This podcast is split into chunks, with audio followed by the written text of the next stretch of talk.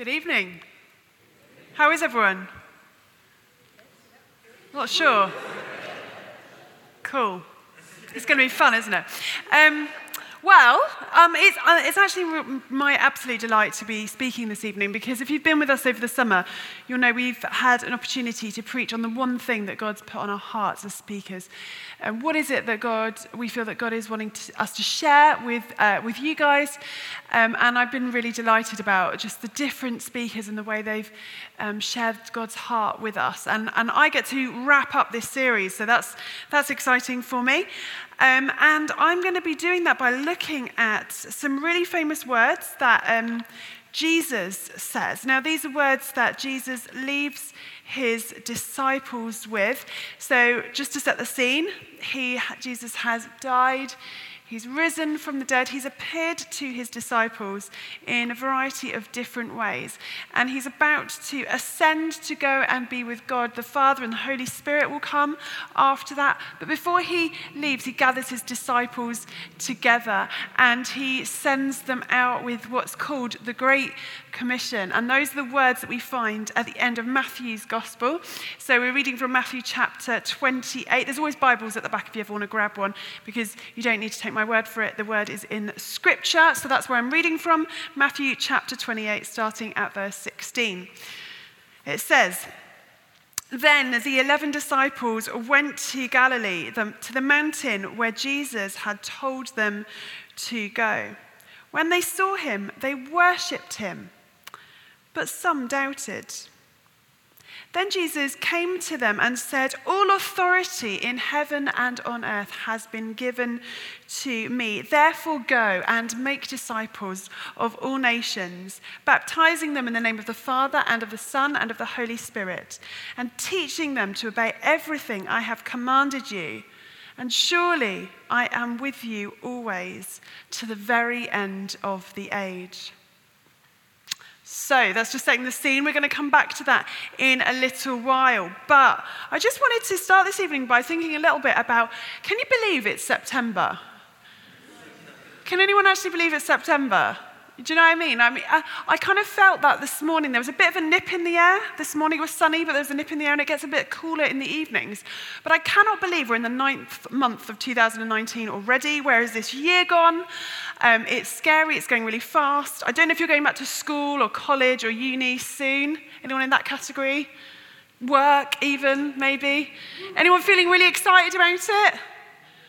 Cool. Anyone feeling like, I wish the summer was still going on. I wish it was kind of something somewhere like the 14th of August still. Have a couple more weeks left. Yeah. Well, do you know what? I might be unpopular for saying this, but I actually love this time of year. I really love it. And I haven't been in education myself for a while, but I've been really influenced by it. I, I was a teacher for a number of years, and I have this kind of urge come September to just go and buy a new exercise book and write my name neatly on the front cover. Anyone else? Know what I mean? Or a diary or something else. It's, it's like fresh start is in the air. We've got, um, we've got these, uh, we're anticipating something new and it's the new season. We're going to make some changes. Anyone going to make some changes in September?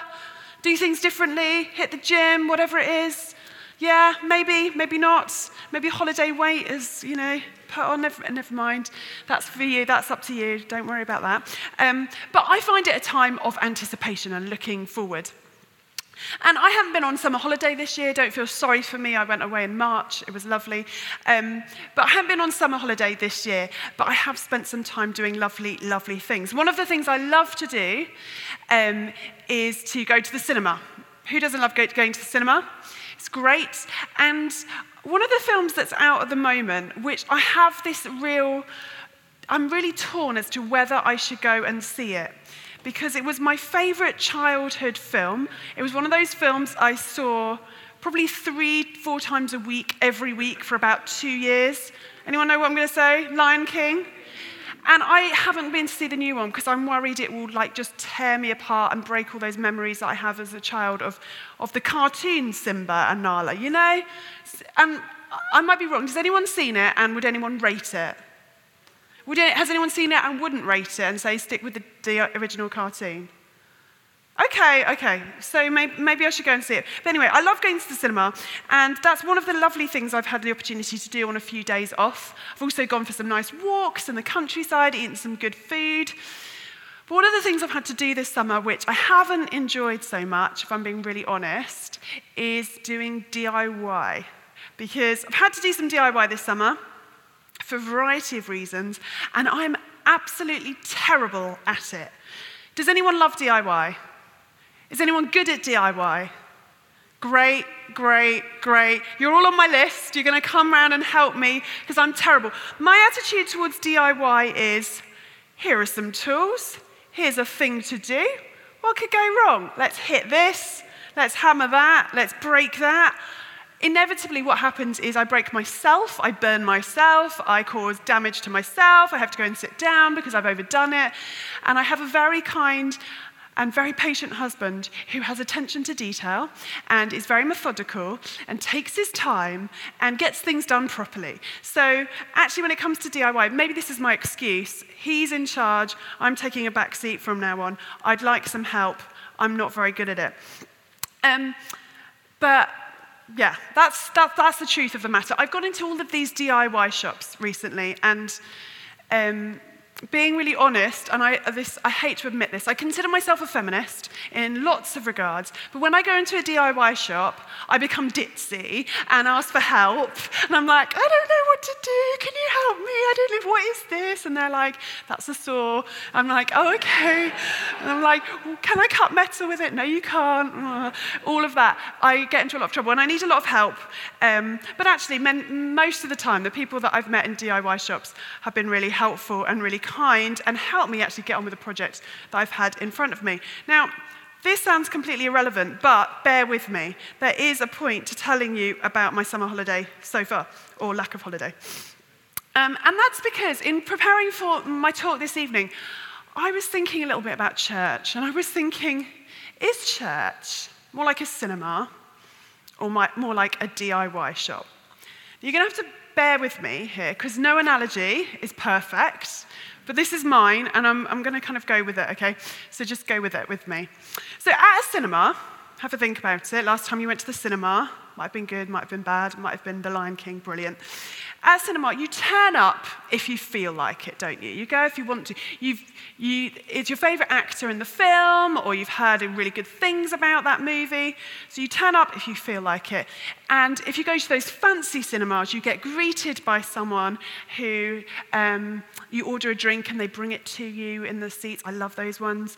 Um, you settle down, you you get comfy, you're ready for a couple of hours of switching off. You're there to be entertained, aren't you? You're there to be occupied and you're there to be a bit passive, just to switch off for a few hours. And at the end of the cinema, uh, at the end of the film, you might turn to the person you've come with and say, That was all right, that was good.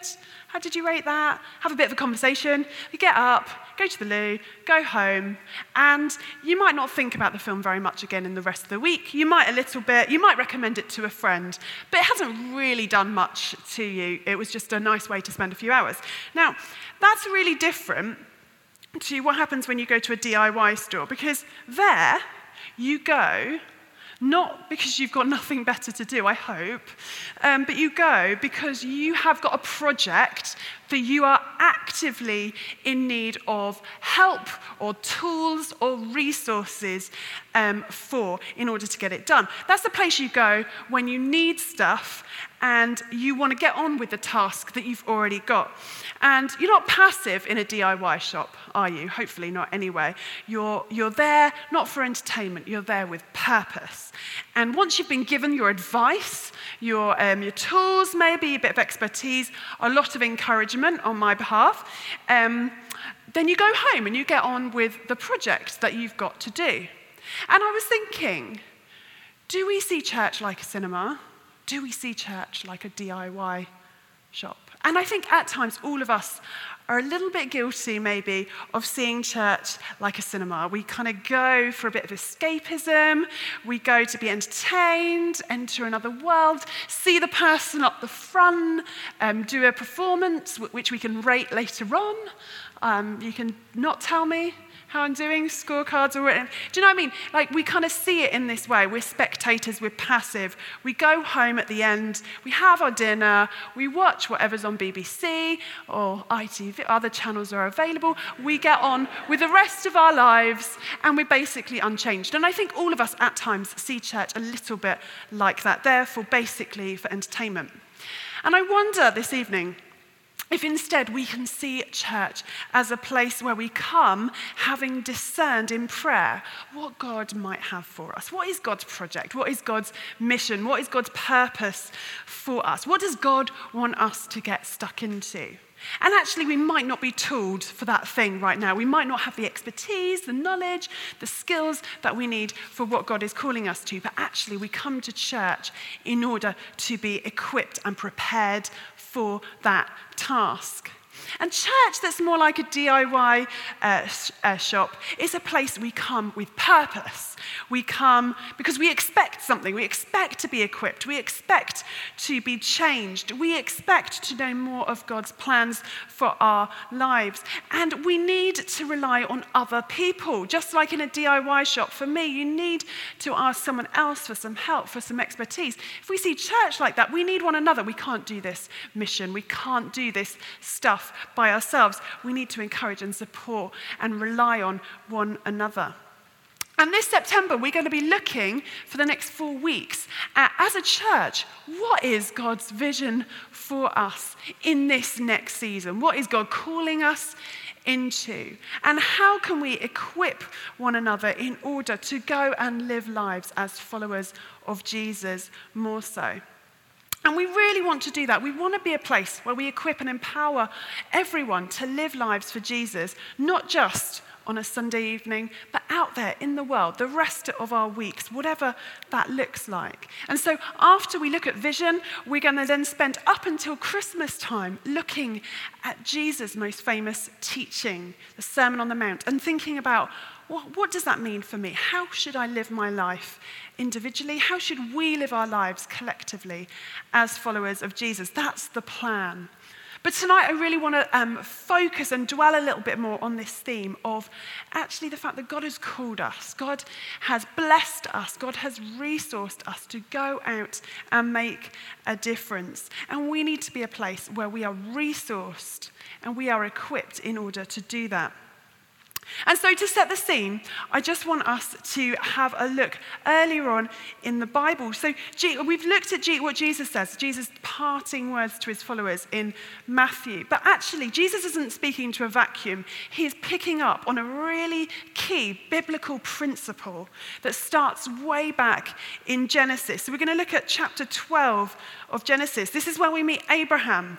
He's called Abram at that point, and God speaks to him, God gives him a promise. And he says, says this He says, I will make you a, into a great nation. We're looking at uh, verse 2 there. And I will bless you.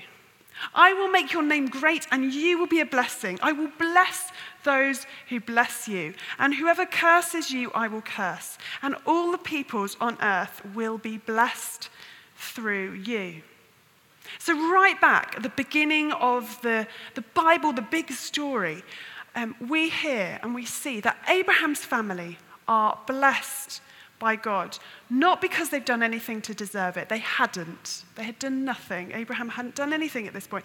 God wants to bless. What God wants to give good things to Abraham and to his family. But that's not all. Look at the end of verse 3. He says to Abraham that all the peoples on earth will be blessed through you. And I believe that is a promise that has not ended. That is still true. All the peoples on earth will be blessed because you have been blessed by me. It's a consequence. Abraham would be the person who starts this gift of blessing the whole world with God's grace, God's abundance. Now, if you know your Bible stories, uh, Bible well, you'll know that if you fast forward a few hundred years, you'll see this promise starting to come to fulfillment. Abraham hadn't had any children at this point, but hundreds of years later, he, um, he is the father, or grand, great grandfather, to 12 tribes of thousands of people, the Israelites. And Moses leads them from, from um, slavery to freedom from the Egyptians. And Moses goes up a mountain, and God speaks to Moses about how they should live with one another so they can be a blessing to all people. Not to make them feel bad, not to make them feel constricted, but how do they live well with one another so that they can share that blessing with everyone, so they can be a light to all peoples and shine that light in all the places of the world. And if we know that, um, that further on in the Bible, um, this doesn't go well because the Israelites, they keep messing up. They keep forgetting that that's what they've been called to. And basically, the Old Testament is a catalogue of every possible way you could mess up and go wrong and, and just screw it up. So, if you ever feel like a mess up or a screw up, then look at the Old Testament because someone's definitely done something worse than you. There's a whole, um, there's books and books and books all about it. But that's the Israelites. They messed up. They kept forgetting what God had uh, called them to do. And the prophets, these people who God um, anointed to speak his truth into this situation were constantly having to say, Guys, wake up. Remember what God called us to. Remember, we're not supposed to be doing that. We're supposed to be doing this. We're supposed to be sharing God's love, God's blessing with the world. And Isaiah puts it in these words. He says, He's talking on behalf of God. He says, I, the Lord, have called you in righteousness. I will take hold of your hand. I will keep you and will make you to be a covenant for the people and a light to the Gentiles, to open eyes that are blind, to free captives from prison, and to release from the dungeon those who sit in darkness. So basically, he's saying, Remember, remember I called you. Remember I made a promise with you. Through you, those who don't know me will know, come to know my light, my healing, my wholeness, my goodness. Remember what I've called you to. That's what God is saying through Isaiah. But again, time passes, little changes. This is the history of God's people. Little changes. Jesus himself is born in a society where there is very little evidence that people are trying to give away God's love to those who don't know it, to show what God's blessing looks like. Actually, people were more concerned about receiving that blessing for themselves than giving it away. But Jesus, he speaks about something different. He arrives on the scene and he brings light to the darkness. Every single person he meets, and especially those who are outside of this promise of blessing, are the ones that he brings wholeness and healing and life and love to.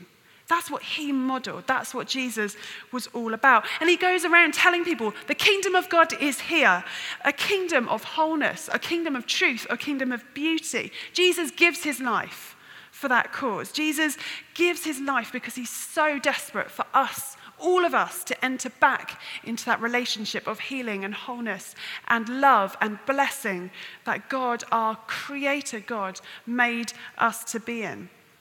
And Jesus reminds each one of us that it is through us being in a relationship of blessing with God that we can bless the world around us and every person on earth, just like God spoke to Abraham. And so we get in Matthew 28 to Jesus' final words to his followers. And what does he say? He says, Go. Go. He says, Make disciples he says baptize. He says teach. Now, none of those are passive words, are they? They're not kind of, you, you can't sit back and just let those words wash over you. They demand action. Jesus' followers would have been under no illusion that they could go, oh, that's going to make my life better and I don't have to worry about doing anything about it. No, they had a task, they had a mission, they had purpose when Jesus spoke those words over them. Because the truth is that Jesus requires us to do something, to get involved, to be part of God's life altering, world changing, soul transforming, kingdom building plans. And this isn't just for some of us.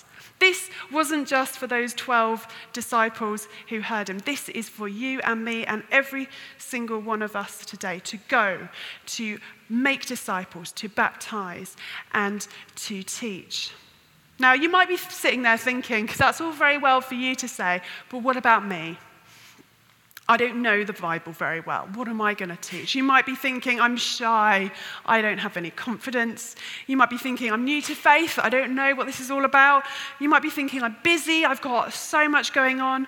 You might be thinking, I'm this, I'm that, I'm the other. And if, that is you, then I'd encourage you to look at the people Jesus initially spoke those words to his disciples. Who were they? Well, they were fishermen. Read that to be, they were uneducated people. They were very young. They didn't know very much. They were um, misfits. They were um, sometimes overconfident, sometimes unbelieving, sometimes cowards, sometimes uh, just a bit rude, and they messed up. They got it wrong. So if that is you, you are in good company. Jesus didn't make a mistake with them, and he's not making a mistake when he says the same words go, make disciples, baptize, teach to each one of us here today. But what we need to do is to get ourselves equipped, to get tooled up. That's why I think church needs to be like a DIY shop. We need to be prepared so that we can go and do what Jesus is calling us to. That's why the Talking Jesus course, brilliant. That's exactly what that is about. That's about tooling ourselves. And so I really encourage you to come to that. And so we need to be prepared to go. We need to be prepared to do this and actually get on with the task God has for us. And at times that might be awkward. At times that might be asking again and again and again for help. When I was doing the DIY the other week, I had to go to this garage next door to my house and say to the guy who ran the garage three times in one afternoon, I'm really sorry, can you help me? I haven't got a tool, I haven't got a saw, I haven't got a screwdriver. It's really embarrassing, but I did it so that I could get on with the task that I had. We need to think like that, don't we? We need to ask for help, we need to encourage one another so we can do what God is calling us to do. So, my challenge to each one of us this evening is when we come to church, when we listen to a talk, do we think, I wonder how I can put that into practice this week? When we read the Bible, do we ask, and we need to ask, where's God's wisdom for me here? When we serve on a team, we need to start thinking, how can I use this as an opportunity to put some of this stuff into practice? When we spend time um, in community with one another, we're thinking, how can I learn from these people? How can they help me to grow? How can we together be putting Jesus' words into practice? When we get together in our pod groups, our life groups, we need to be thinking, how can we encourage one another to live lives for Jesus the rest of our weeks? That's how we grow. That's how we tool up. That's how we prepare ourselves. But I also want to say, and this is really important, that this isn't the full story. Because those followers of Jesus, those disciples, they didn't just get sent right at the beginning. They came to Jesus first. They had a relationship with Jesus. They were transformed by the love and the knowledge of who Jesus was first. They knew that his power could change anything because they'd seen him rise from the dead. And until we have that transforming relationship with Jesus, actually, we're doing this in our own strength and not in his. He told them to go to baptize, to teach, to make disciples. And they knew that he was with them. Not only because he says that, and those are his last words to them I will be with you always but because they knew he was trustworthy, because he'd never let them down. He'd always been true to his word. And that's the same Jesus who is here for each one of us today. So we're not supposed to do this um, because it's a chore in our own strength. We do this. And I, I hope and pray that your desire to do this, if you're up for it, is because you have been transformed from the inside out by the amazing love of the God of the universe, and you want to do everything possible to share that with our world. And that's why we come to God. That's why we worship Him, so that we can be reminded again of the power that comes from the name of Jesus. Worship is so important to that. It's because we worship God, because we come to Him, that He gives us strength, that His Holy Spirit fills us, so we can be resourced to do all of this stuff. We're not alone. They weren't alone. We're not alone. Jesus' promise is for us too, that He will always be with us, equipping us, resourcing us empowering us. So I don't know where you're at today. Maybe this evening you're feeling uh, like faith is a bit of a chore. You're a bit dried up. You can never do enough, you feel. You can never serve enough. You can never give yourself enough. There's always more to be done, and you feel a bit guilty at times.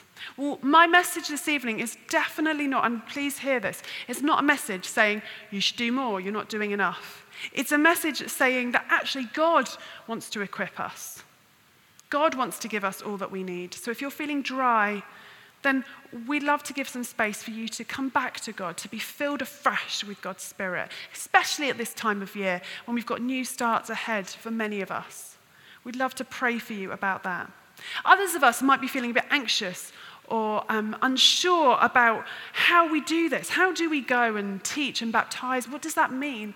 And again, we'd love to pray for God's Spirit to fill you, to give you the confidence you need, to give you the tools that you need to make a start on that journey. But wherever we're at, and this is, this is how I'm just going to end this evening, I just want all of us to know the truth that when Jesus says, and I am with you always to the very end of the age. He is true. He is trustworthy and true. He said he was going to rise from the dead, and he rose from the dead. So we can trust that he is here this evening and he wants to give us all we need. Amen.